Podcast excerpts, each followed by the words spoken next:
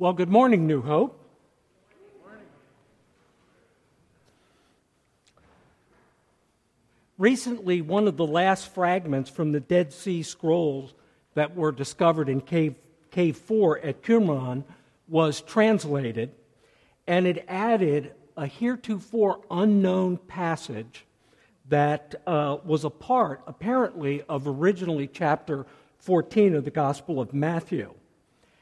In the dialogue with the disciples concerning the feeding of the five thousand with five loaves and two fish, Jesus asked his disciples as he held the fish aloft, "This is a flounder. Do you know what the difference is between a flounder and a lawyer?"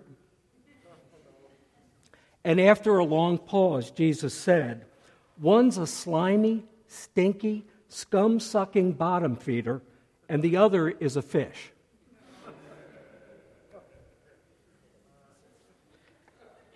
Even then, lawyers were seen as a pox on society, and nowhere has it been more real than in modern Western society, and especially here in America.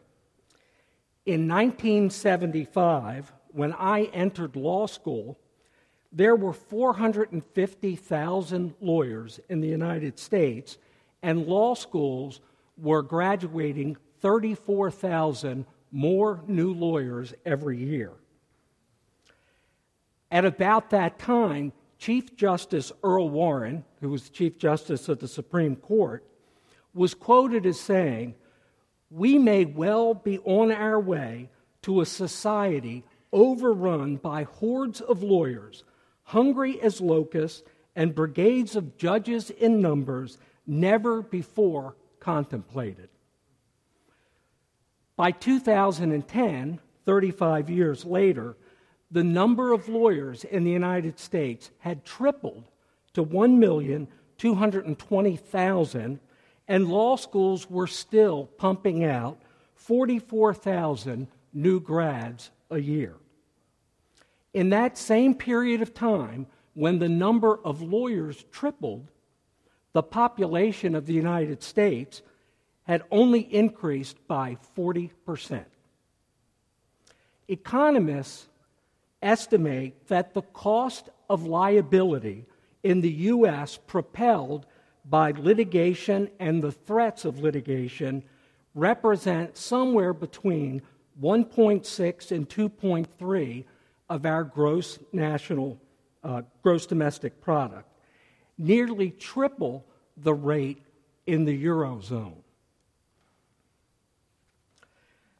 Although I practiced law for six years in the late seventies and early eighties, I was not exactly what you would call a hotshot litigator.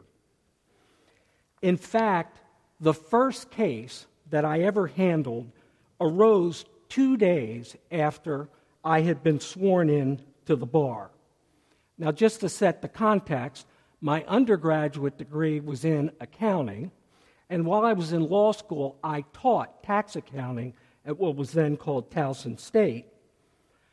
So, in going to law school and becoming a lawyer, I thought I'd be a corporate lawyer, a tax lawyer, et cetera, and really had no intentions of ever being involved in criminal law.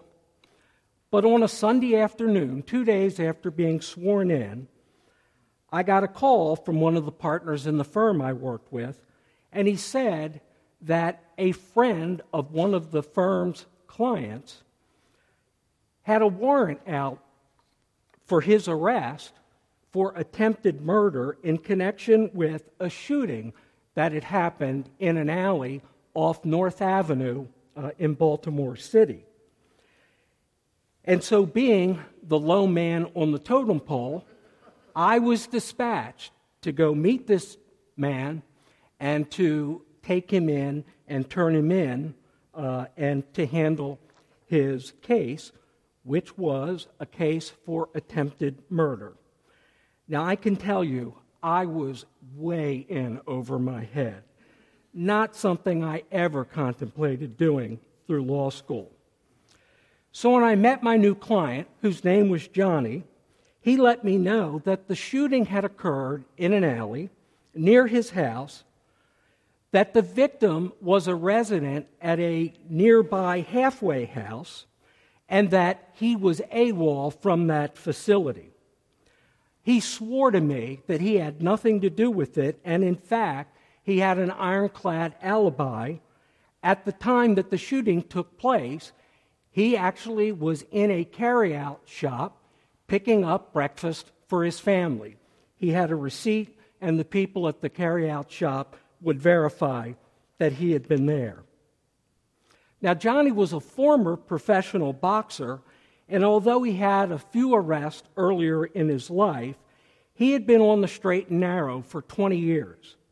He had spent the last eighteen years in a stable job working for the city of Baltimore in the Department of Recreation, and he supported his common-law wife and their eight children in a small house in Baltimore City.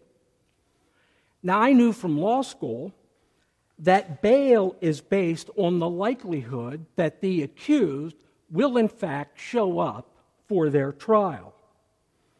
And given that Johnny had a steady job and close family ties in the community, these were the kinds of indications that the court looks at to determine what bail should be.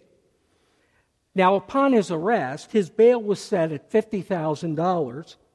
nineteen seventy-eight, we're talking here, and there was no way he or his family could meet the bail. It was now late November, and Johnny wanted to be home with his family for the holidays. And so I petitioned for a bail review hearing, confident that with his clean record, his steady job, and his close family ties, I could get his bail lowered to the point where his family could afford it, or maybe even get him released on his own recognizance. Now, that's a legal term that basically means released without bail.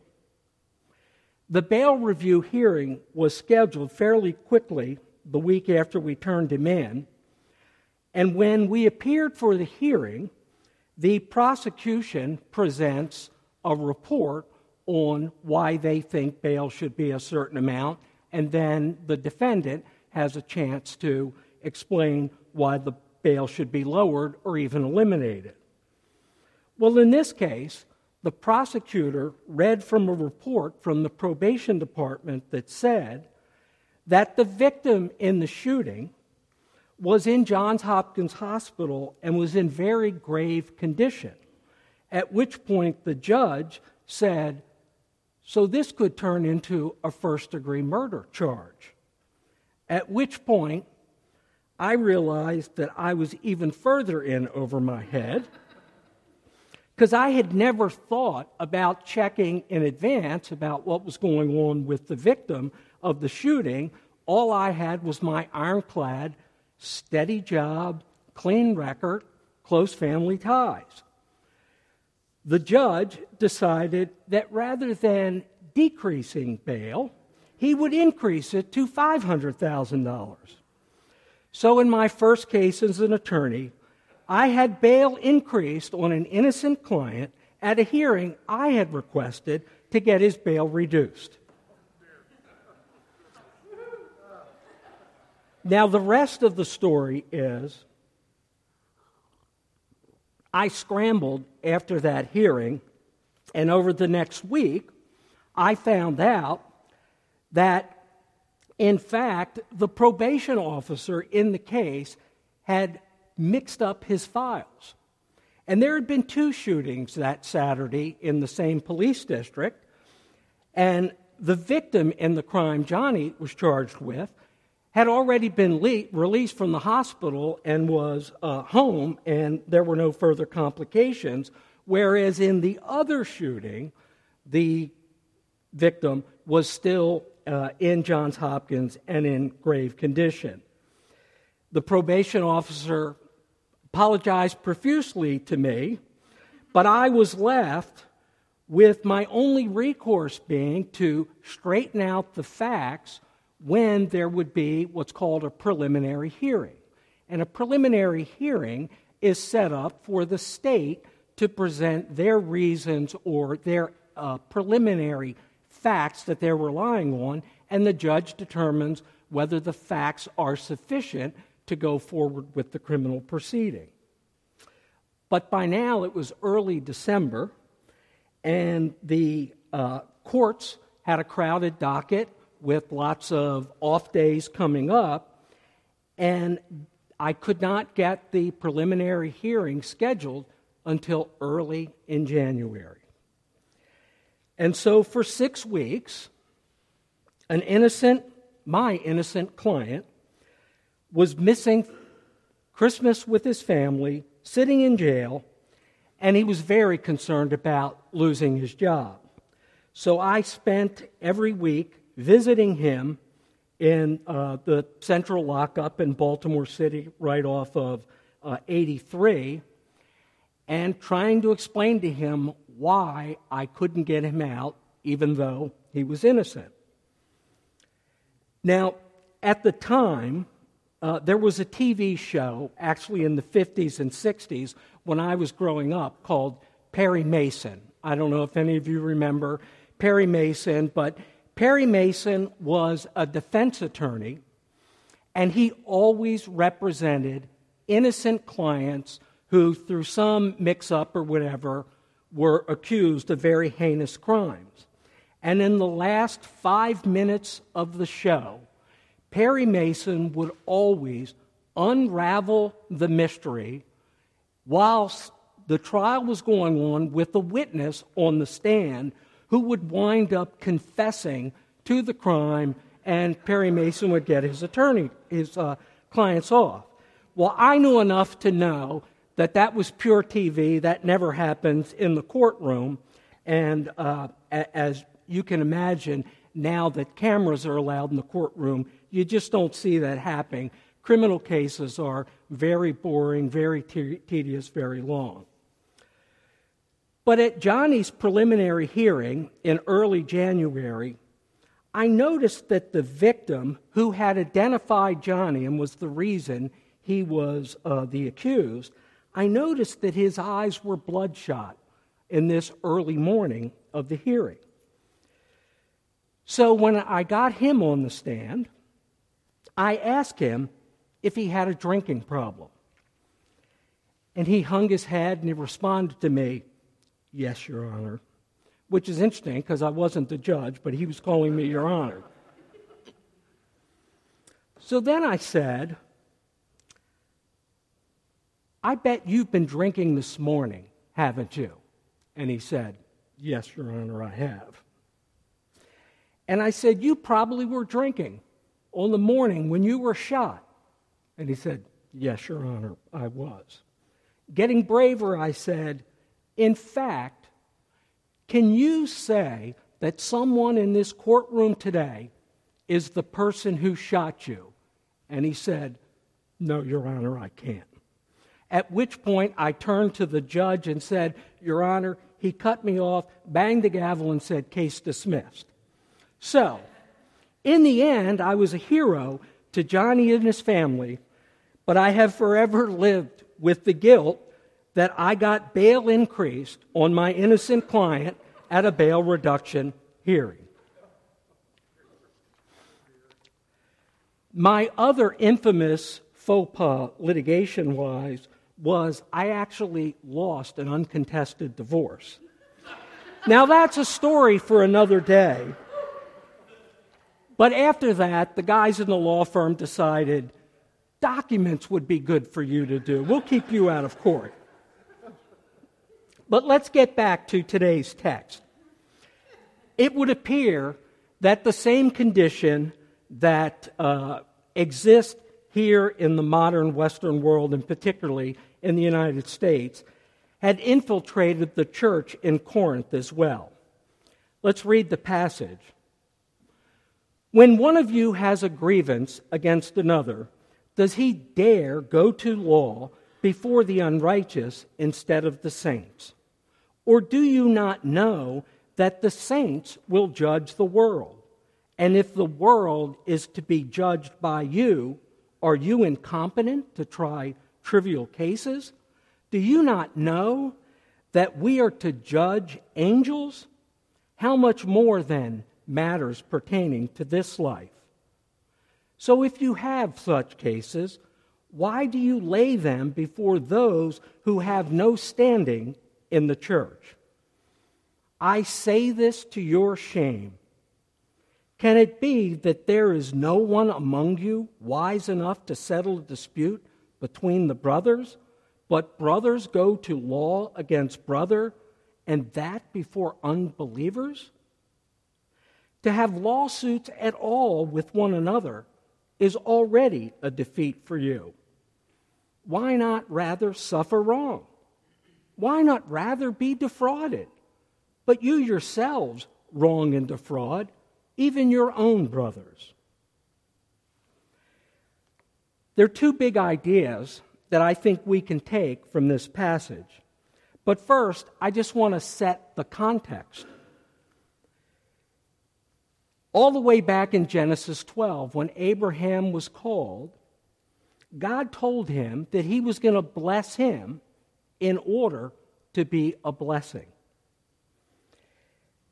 God established the nation of Israel as a people to bless because he wanted the life that they lived to be a beacon to the world about the Uh, saving ability of our Lord and Savior and Father. And the church is now the community that God is blessing in order to have the world blessed and to redeem his creation and his people from the brokenness and separation of sin. Like the Jewish community, God's plan is to lead us into a vibrant community life that will draw others to his saving grace. But the church at Corinth was not a community that was representing him well. We've already heard about the problems with divisions within that church that were being exhibited in nasty conflicts over who was a follower of what leader in the church. Paul's already introduced his concern about sexual immorality among them, with J- which Jason will pick up on beginning next week. But here he's addressing the flood of legal conflicts that the community is taking outside of the body for resolution. Now, the sign of a healthy, thriving community following Christ is oneness. In fact, Jesus made it a cornerstone of his great priestly prayer in John seventeen, when he prayed over the disciples and asked that they would be one so that the world would be drawn to the Father. In seventeen, twenty, and twenty-one, Jesus recorded as praying, "I do not ask for these only, but also for those who will believe in me through their word, that they may all be one, just as you, Father, are in me and I in you, that they also may be in us, so that the world may believe that you have sent me."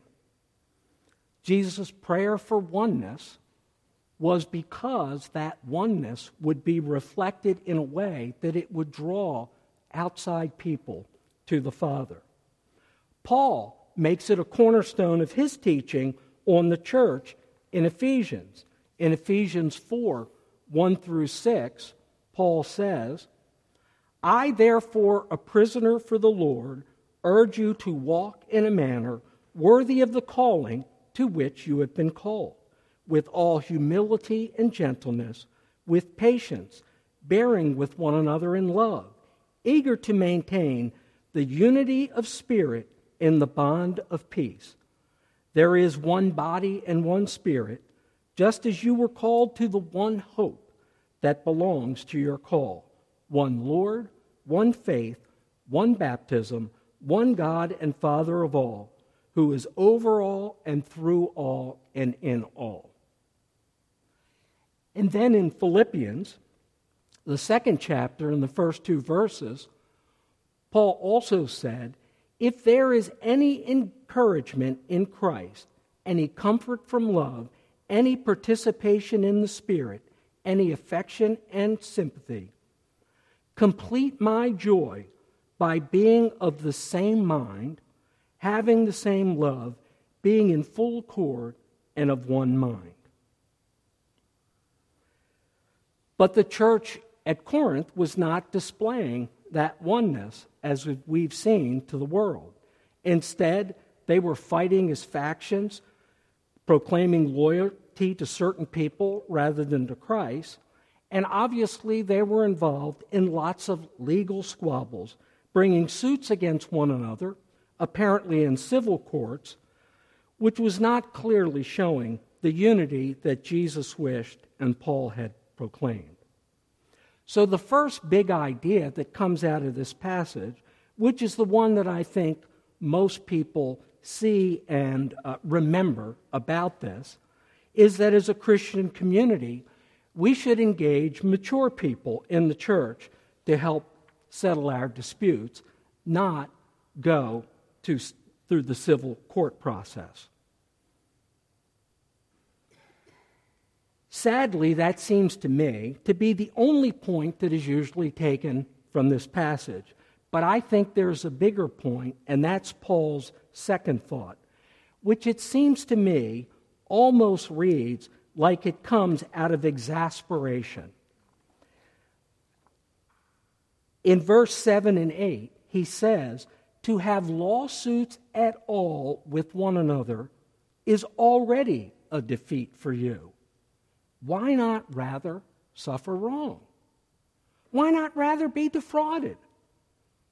You yourselves are wrong and you defraud others, even your own brothers. It reminds me when I first came to New Hope. Russ Decker and I had served at, uh, for a long time as elders at Grace, had traveled together Uh, in the missions field, and Russ called and asked me if I could help the elders move more in the direction of unity. As an outsider, it was really easy for me to see that there seemed to be this obsession at the time over what Jason had done that week in his sermon to offend somebody. It almost seemed to be the biggest takeaway from every week. There just was this nasty spirit that the community was breaking into factions over this. I'd hear exchanges after church on Sunday, and it was always a discussion at elder meetings. And so as we turned to God and prayed for unity and sought to change the culture of the elders from a place where people competed to advocate for the wisdom and logic of their own ideas, to a community that submitted to Christ and sought to hear what God was saying, some people decided that this was not the community for them, and they left. Um, no one was ever asked to leave, but some people were led to lead, to leave, and God brought other people into leadership. And eventually, this obsession about being offended dissipated. Now, that's certainly not to say that it never happens anymore, or, in fact, uh, uh, that Jason, I, I should say, in fact, Jason goes out of his way to give warnings about upcoming teachings. In fact, he's given a warning that over the next six or seven weeks, things are going to be P G thirteen. I can almost guarantee at some point in those six weeks, there is somebody who's going to be offended by something. But as a community, I don't see New Hope as being obsessed with it. So I think Paul is addressing that kind of the divisive divisiveness that existed in the church at Corinth, that every slight that, upset, uh, that offended somebody in this case, led to a legal squabble. There's such an ugly spirit of disunity among uh, about that. As Paul said, the fact that you're even in a lawsuit, you've already lost. It, it, it's out of exasperation that he says, what's the big deal if you get wronged or you get defrauded? So what? It seems like a repost of Jesus' teaching about the log in our own eye as opposed to the splinter that we see in our neighbor, or his teaching about letting him who was without sin throw the first stone. This reminds me of First Timothy three, where Paul is talking about the character of elders. One of the characteristics of an elder is being gentle. Now, we think of the word gentle as meaning mild-mannered, not rough, not pugnacious. But in my early Christian journey, I heard a sermon by Walt Russell, one of the two founding pastors of Grace Fellowship. And he explained that this word gentle in the Greek has a meaning that goes beyond just our English word gentle. It means more than just the opposite of pugnacious. It also means someone who is willing to forego his right in the interest of others. In Alexander Strock's book on eldership, he writes, "The gentleman stands in vivid contrast to the pugnacious man. A gentleman exhibits a willingness to yield and patiently make allowances for the weakness and ignorance of the fallen, fallen human condition. One who is gentle refuses to retaliate in kind for wrongs done by others and does not insist upon the letter, letter of the law for his personal rights." Uh, several months ago, Darcy did a message uh, uh, that I call her Puffin message. Uh, and in it, she referred to a situation where, that she said she wanted to fix but just couldn't. Well, that situation had to do with me. And it started out with a loan that I had made years ago to a Christian businessman in Florida. Uh, after a while, he stopped paying me back. And for several years, he and I would talk about it periodically. He was faithful in updating me on his business, how it was going, and why he wasn't in a position to start repaying me. After some time passed, I stopped hearing from him and, quite frankly, put it out of my mind. I, I never considered suing him for the money. A couple of years ago, I got hit with an unexpected liability on a project in which I was merely a financial investor. But when the project failed, the bank came to me to cover the deficiency. And it was a pretty large sum of money, and I had no visible way to pay the bank other than liquidating retirement savings that, at my age at the time, was going to be pretty difficult to recover from. And it left me feeling very hopeless. But one day in the midst of that, I got a phone call from the guy in Florida. He reached out to me. I had not heard from him in years. And he told me that he was finally in a position with his business that he could begin paying me back. In fact, he proposed to make a sizable down payment and then to make ten monthly payments. The total of the down payment and the ten monthly payments he proposed was almost exactly the amount that I had to pay the bank. He had no idea of my predicament, and quite frankly, I never told him about it.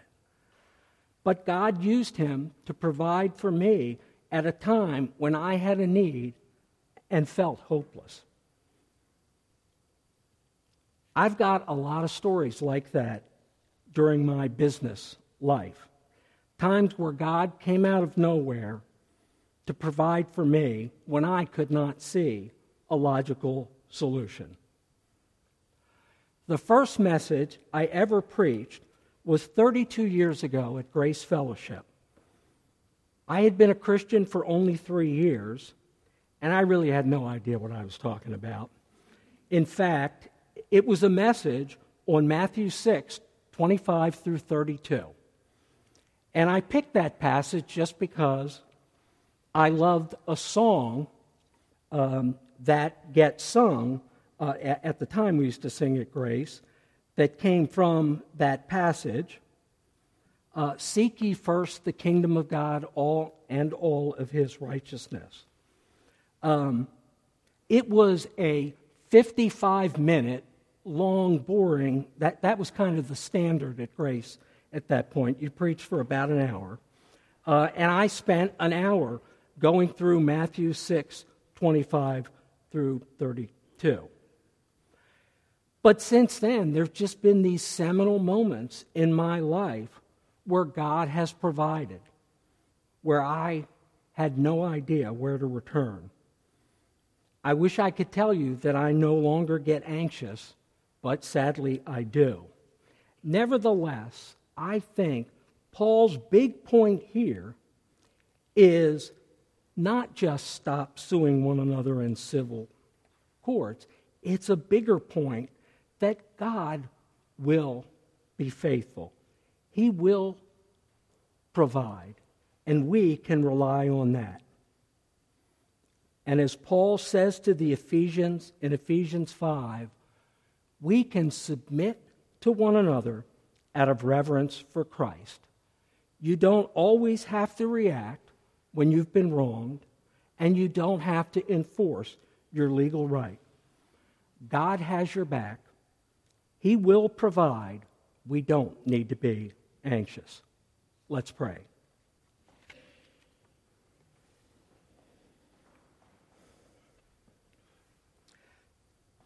Father, as we continue our study in this book of Corinthians, help us, Lord, to desire to be one in community, one in love, one in spirit. Teach us, Lord, that we don't need to be anxious for anything, that you supply, as Jesus taught, how well you dress and feed the birds and the flowers of the field. How much more will you take care of our needs? Lord, teach us that. Make us people who are willing to endure slights when we are wronged, um, to live together in healthy relationships where we can talk about being offended, but not in a way that leads to divisiveness. Lord, make us one so that the world may know that the Father has come to be among us. In Jesus' name we pray. Amen.